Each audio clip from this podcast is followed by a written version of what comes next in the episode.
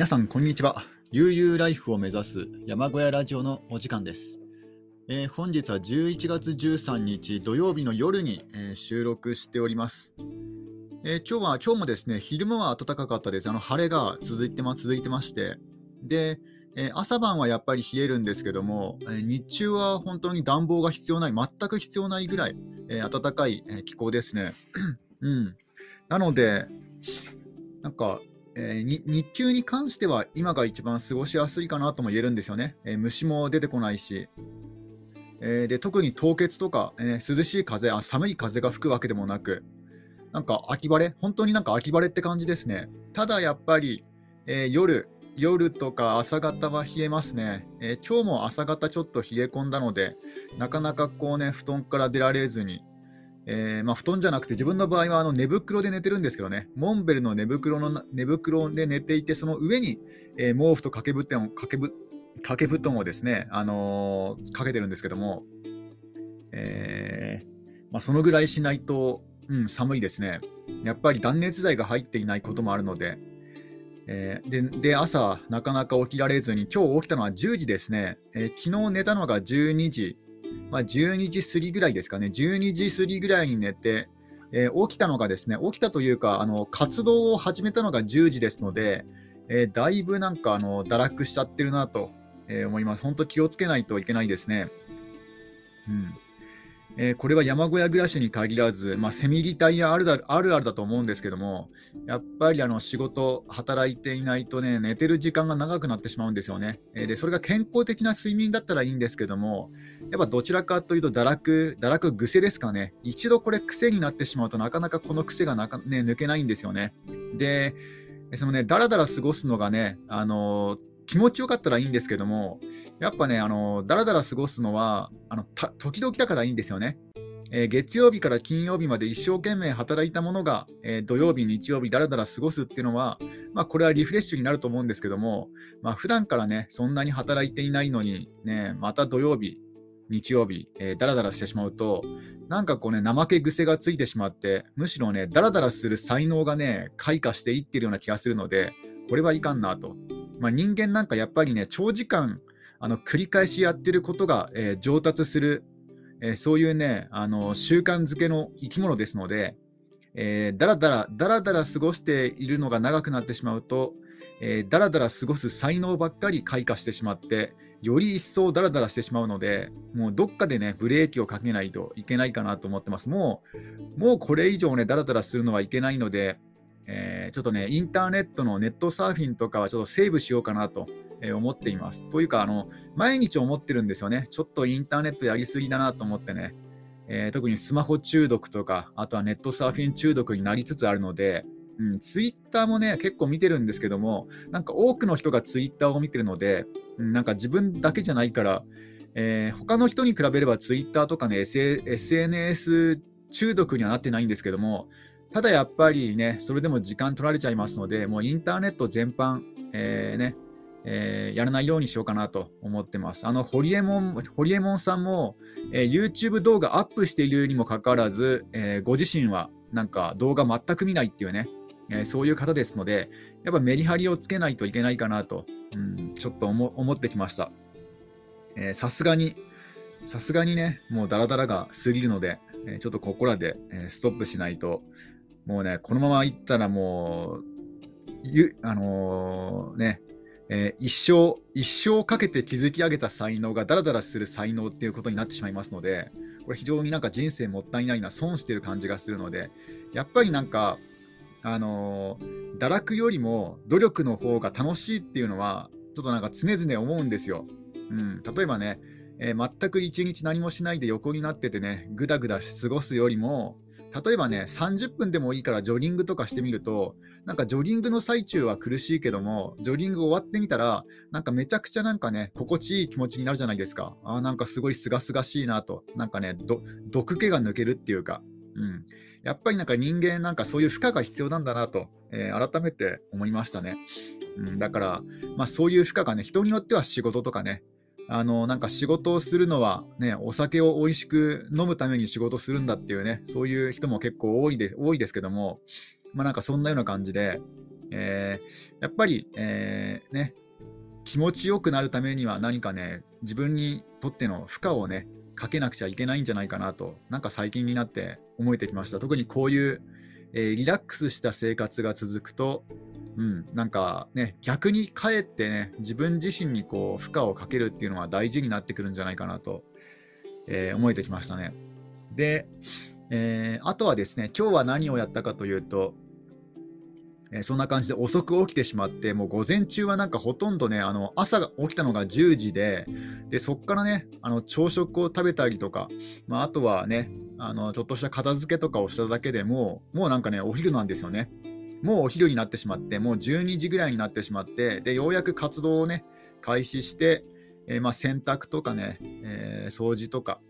え、そういうことをやったりとか、ででなんだかんだなんだかんだやっていたらもう2時とかになってしまったのでで、ね、早く動き出さないともう日が暮れてしまうのでで今日は、ね、山林開拓をしようと思ったんですけども昨日に続いて、ね、ただですねあのふとふと鶏小屋の方に行くと、えー、鶏小屋、えー、ウッドデッキがしてあるんですよ。あの床がウッドデッキになっていて、であの鶏の糞がこのウッドデッキにあのへばりついてしまいますので、これ掃除するの結構めんどくさいなと思って、でいっそのことをね、ウッドデッキ取り外しちゃおうと、鶏小屋の床はもう普通の地面でいいかなと思って、あのもう3分の2ぐらい、えー、全部ね、本当は全部ウッドデッキあの取り外してもよかったんですけども、なんかビスがなかなか取りななんだビスが抜けなかったりするところもあったので結局3分の1ぐらいは残して残りは全部あのウッドデッキ取り外しました。もう、えー、鶏の糞が普通に地面に落ちるようになりました、うん、これでだいぶですね掃除の負担も減るしで鶏自身も鶏もやっぱりあれなんですよねあの土の地面をほじくる習性がありますのでだから鶏にとってもいいんじゃないかなとね、鶏粉も分解してくれるし、うん、やっぱり土は大事だなと思いましたね。で、結局そういう作業をやっていたら、もう、もう夕方5時ですね。うん、5時過ぎですね。で、今、ようやく、えー、戻ってきて、で、山小屋の中で、えー、収録しているところですね。いつもは夕食を食べてから収録するんですけども、今日は、えー、夕食の前に、え収録しています。今、6時前ですね。もう5時、5時40分に収録しています。ちょっとこれドリンクを飲みます。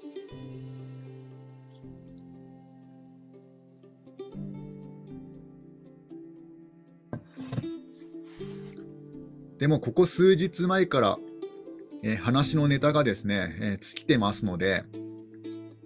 えー、他に現状報告をしようとしても、ね、他に何もやってないので、特に、え話の種が、えないですね。鶏小屋の、その、なんだ、ウッドデッキを取り外した。うん。取り外したぐらいで、あとは特にえー、やっていないで、で、今日は土曜日ですので、ね、あの求人情報を探そうとしても、えー、更新されてませんので、そういうことも特に、え、できないですかね。うんえー、で、来週は、え、11月の15、15から20日までですかね、うん、の1週間になるのか。えーまあ、特に、特に何も、えー、なんだろう、具体的なね、進展があるわけでもなく、えー、まあ、セミリタイヤしたわけじゃないんですけども、なんか反強制的になんかセミリタイヤ生活を送ってますね。えー、いや自分の場合は資産運用、まあ、資産運用全くやっていないわやっていないわけじゃないんですけども、これだけでね、生活できるほどでは全くと言っていいほど、えー、ありませんので、まあ、何かしら仕事をしなくちゃいけないんですよ。えー、なのであの、強制的なセミリタイヤ生活から、えまたね、あの社会人生活に戻らなくちゃいけないんですけども、まあ、この社会人というのはその、え、個人個人事業主とかそういうのも含めての、えー、ねえー、社会人に復帰ですね。えー、で貯金の金額もなんか怖くて最近は見てないですね。うんえーまあ、ただあの、お金を使うのは大体、ね、食費ぐらいですので、そんなにお金を使わないような生活にはなってますね。てか、もともとそんなにお金はね、あのガソリン代とか、えー、食費とか、そのぐらい、あとは DIY の、えー、道具とか材料とかですかね。そんなにお金がかかる生活ではなかったので、もともと。なので、えー、それはいいんですけども、うん、まあでも、まあ、そろそろね、動き出さないとなとは、まあ、常々思っているんですけども、なかなか、近場で良さそうな求人が、出なかったり、あるいは出たとしてもね、応募したら落選するっていうのが続いてますね。うんえー、で、今回は、えー、何の話を、えー、しようともしようしようかなと、え思うんですけども、えもう自分語りはもう限界が、もう結構限界があるかなと、あの他の毎日更新されている方っていうのはすごいなと改めて思いましたね。えそのブログにしろ、えね、あの YouTube にしろ、えー、毎日更新よくネタが尽きないかな。あ、今思ったら、なんか窓の、窓が開いてましたね。え、窓ガラスが開いてました。いや、なんかこれでも寒くなかった。暖房つけていないのに、ね、夜にもかかわらず窓ガラス開いていて、えー、暖房つけずに普通に過ごせていられるっていうね、そのそういう今日はいい天気でした。で、え毎日更新ね、すごいなと、改めて思わされましたね。ただ、やっぱりなんか田舎移住とか、そういう山小屋暮らしとか、そういうのに関しては、なんか毎日更新されている方って、ね、そんなに多くはないんじゃないかなと思います。これはおそらく、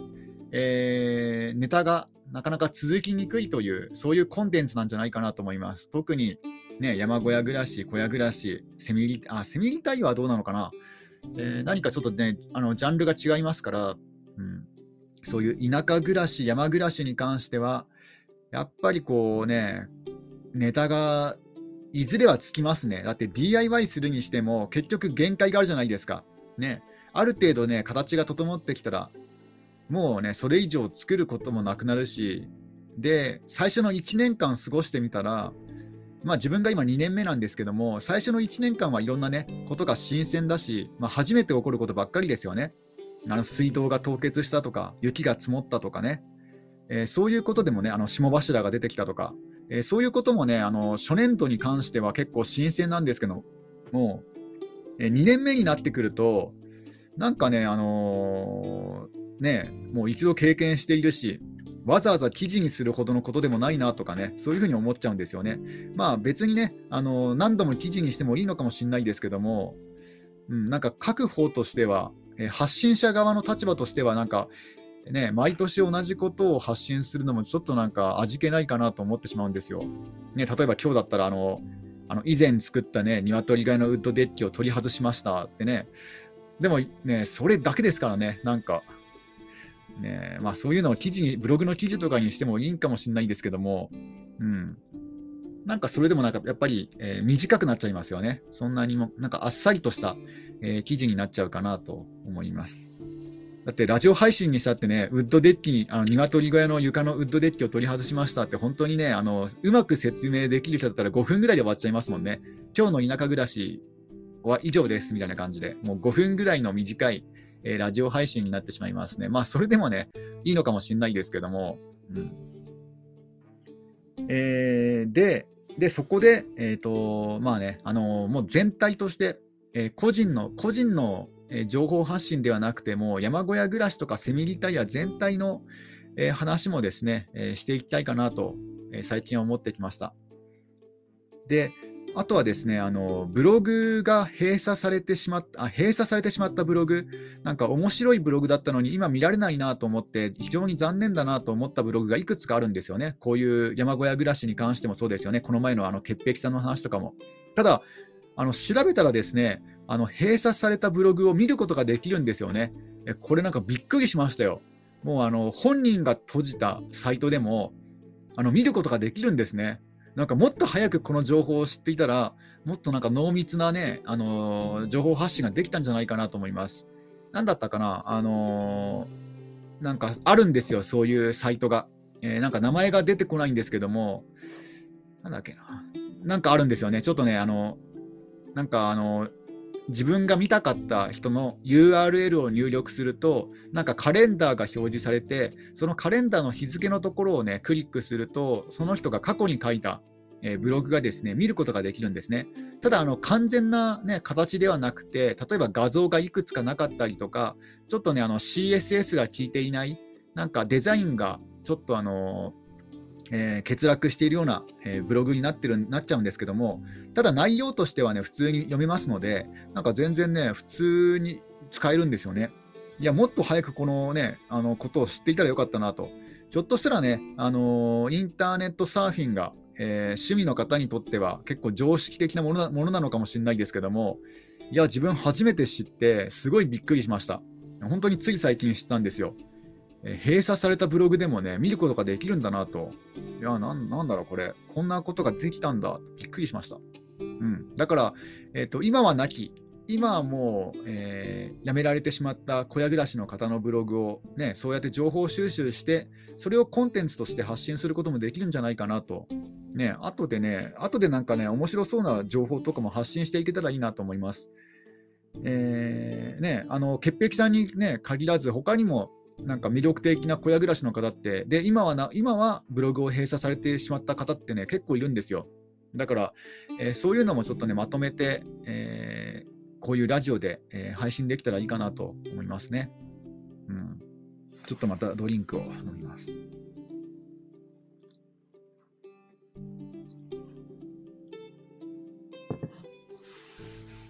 うん、あとは、えー、最近なんか暗いニュースが多いので、ちょっと気分的にもなんか落ち込みやすい時期ですね。うん、今日も今日でなんか交通事故のニュースが結構立て続けにありまして、ね、あの中学生中学生が、えー、お年寄りを、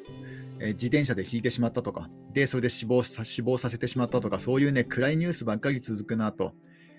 えー、あとはですね、あと地震の情報が続きますよね。地震も最近多いので、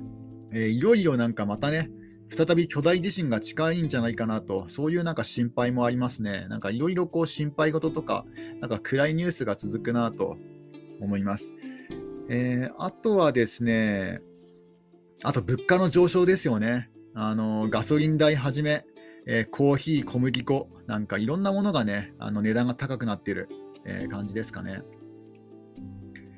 えー、あとはね、あのコカ・コーラのペットボトルがなんか最近700リットル、700ミリリットルのものになっていて、500ミリリットルが売ってなかったりするんですよね、スーパーに行くと。これもなんか、ね、普段あまりコカ・コーラ飲まないからびっくりしましたね。あコカ・コーラが一回り大きくなってるんですよ。まあでも値段はね、値段は98円とかだったから、なんか別に大きくなっても損は損ではないんですけども、うん、なんか、あ今こういう新しい流れができているんだとびっくりしました。やなんかね、本当になんか一つのテーマで話せればいいんですけども、なんか本当、話のネタがですね、もう、もう限界かなと、小屋暮らしにね、あのフォーカスした情報発信はもう限界かもしれないですね。もう本当に寒いぐらいで終わっちゃいますね。うん、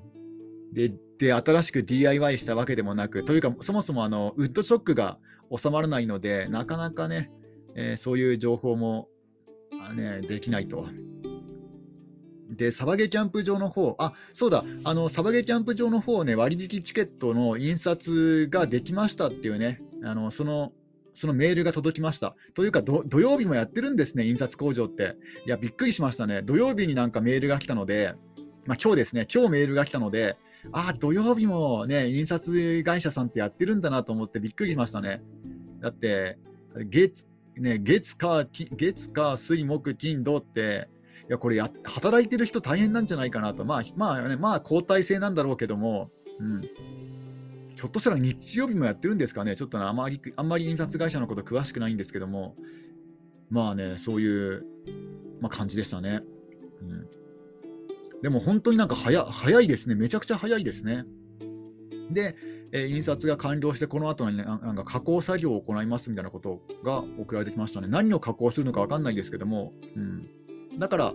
えー、もう近々、あと2、3日もすればすればね、来週の月曜日とか、あるいは火、水曜日あたりにはもう届くんじゃないかなと。えー、なので、えー、それの準備とかもしたいなと。あのえサバイバルトレ、えササバゲキャンプ場にあのクラウドファンディングに応募してあの、クラウドファンディングの支援者の方にですね、えそのお礼のメッセージと、うん、あとはそのチケット、印刷された割引チケットを入れて、で、あとは、あの、まあ、いろいろ他にもリターンがありますので、それを封筒に入れて、で、宛名を間違えずにね、ま、まずここが一番大事ですからね、宛名を間違えずに、で、あの送るというね、その作業がありますかね。うん。えー、で、あとは、あとは何かな。うん。まあちょっと山小屋暮らしコンテンツはもうもうこの辺が限界かなと。なんか結構田舎移住とかされた方でもなんか田舎移住コンテンツなかなか長続きせずになんか他にねなんか方向転換される方も多いじゃないですか。例えば池早さんもなんか最初のうちはなんかね田舎移住の話とか結構ねあのコンテンツ発信していたのになんかあのなんだあの、えー、なんか栽培の農業を始めるとかねなんかこれこれこれこれこういうことをしたいとかこれこれこういうことを始めたいとかね小屋を作りましたとかそういう発信していましたけどもなんか最近はめっきりね発信しなかしなくなってしまったりとかやっぱり、えー、田舎移住系はもう限界があります。コンテンツとして、えー、限界があるなと、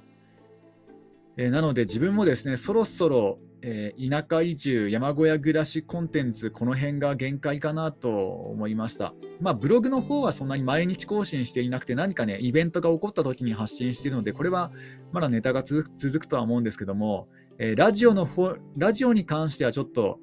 もう、もう限界ですね。山暮らし、小屋暮らし関係の情報ではもう、えー、このこのラジオも、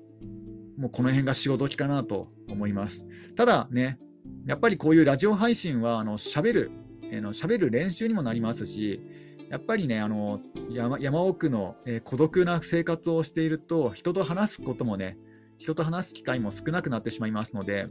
なんかね、言葉を忘れてしまうんじゃないかっていう、そういう心配があるんですよね。なんか認知症になりやすくなってしまうんじゃないかとかね。だからそういうののリスク回避リスク回避のためにね、言葉を忘れないためにも、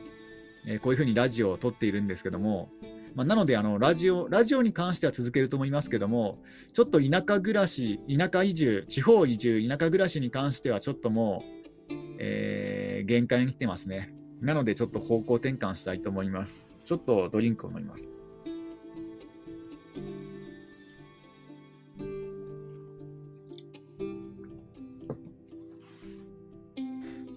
やっぱりネタが続くことを考えたら、あのニュース解説が一番ネタが続くんじゃないかなと。うん。まあ、ニュース解説、あるいはあの他の人の話、うん、あとは他の作品の話とか、映画、映画のレビューとかね、本の読書感想とかね、えー、あとは要約、うん、とか、えー、そういうね、あの例えば映画のファスト、ファスファスト映画でしたっけ？なんか映画を短くまとめるとか、そういうまとめまとめ系なね、えー、そういうことになっちゃうんじゃないかなと結局は、えー、長続きできるかできないかを考えるとそうなっちゃいますね。うんえー、あとはですねあの田舎移住でも長続きするのはやっぱり家族とかね、あの何人か他にもねあのいるいる感じあのシェアハウスとかそうですよね。えー、そういうふうにあの単身ではなくて大勢の、ね、キャラクターが存在するようなコンテンツであればまあ、ネタが続くと思うんですけども、やっぱり1人暮らしの山小屋暮らしだと、ちょっとね、もうここに来ると、ここに来て限界かなと。まあ、動物を飼えばまた違ってくるのかもしれないですけども、うん、ただやっぱり、えー、旅行することとかね、そういうことを考えると、あとは今後、もしね、あの出稼ぎに出るとか、えー、そういうことになった時の場合に、ペットがいるとなかなか難しいなと思うんですよね。今、鶏1羽飼ってますけども、この鶏1羽の世話でも、結構そういうなんか立て、なんか用事が立て込んだりとかすると、なんか心配になっちゃいますからね。うん、なので、なかなか動物を飼うっていうのは難しいなと思います。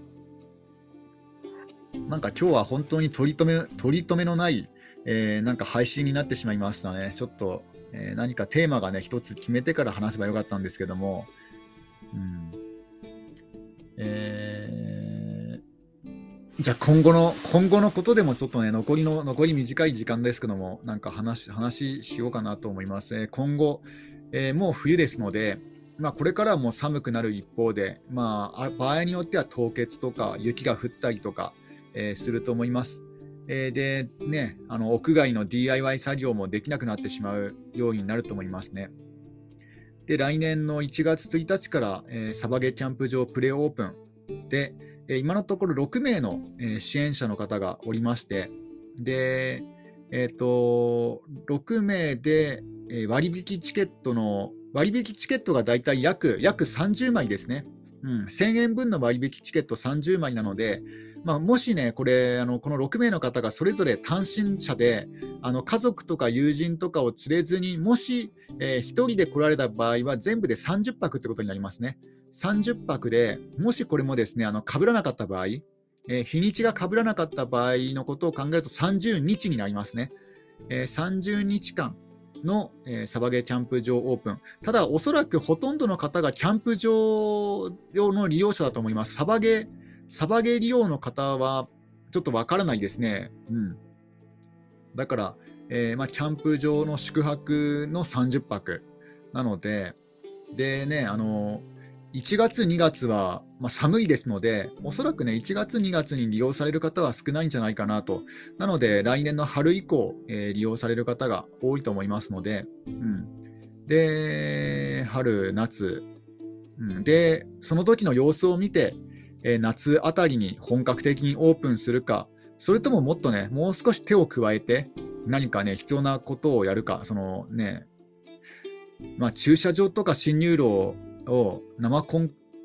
クリートで埋めるのは大変な作業になってしまうし、お金もね、お金も3桁万円かかってしまうので、ちょっとそれは分かんないですけども、まあ何、何かしら手をね、入れると思います、その、えー、サバゲーあ、プレオープンの時の様子を見て。うん、なので、順調にいって、来年の夏に、えー、本格的なサバゲーキャンプ場オープンですね。ひょっとするともっと遅れるかもしれないですね。ま何か不手際があって、それをね、回収しなくちゃいけないとか、えー、そういうことになった場合は、またね、手を入れるっていう感じですね。ただ、自分としては来年のうちにはね、オープンできたらいいなと。といっても来年のね、冬になってしまうと、これもこれでなんかお客さんが来なくなってしまいますので、やっぱり理想は来年の夏ですね。来年の夏、夏休み前にオープンできればいいかなと思います。理想、あくまでね、順調にいったケースですね。で、えー、あとはやっぱり仕事ですよね。うん、場所柄、ウーバーイーツとかそういったデリバリーフードサービスが簡単にできるようなところではないですので、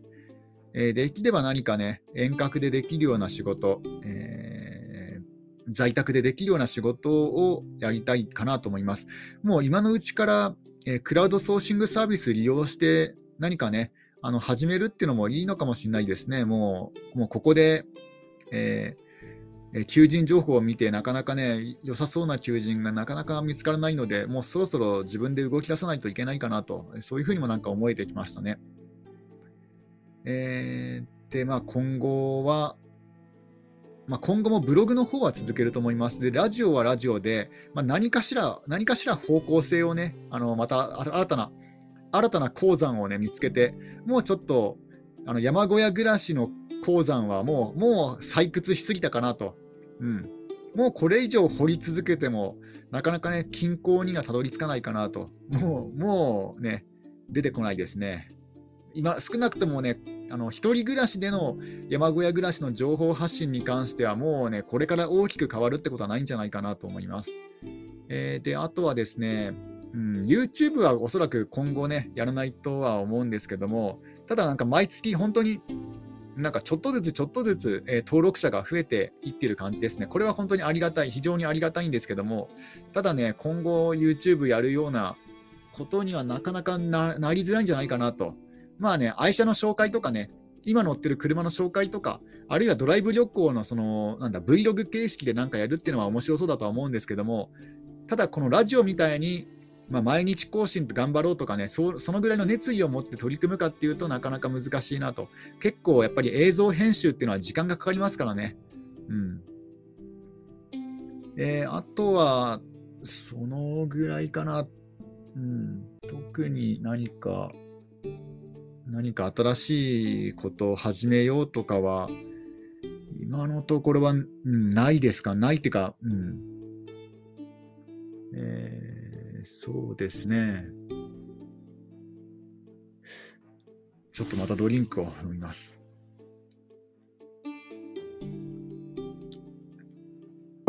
うん、これ以上山小屋をね、山小屋に手を加えようとか、山小屋をもっとね、広くしようとか、そういうこともなんか今の今のところは考えてませんので、うん、やっぱり、えー、もう山小屋暮らしは頭打ちかなと思ってますね。まあ、まだ何が起こるか分かんないですけども、それでは皆さん、今日も一日楽しんでいってください。終わり。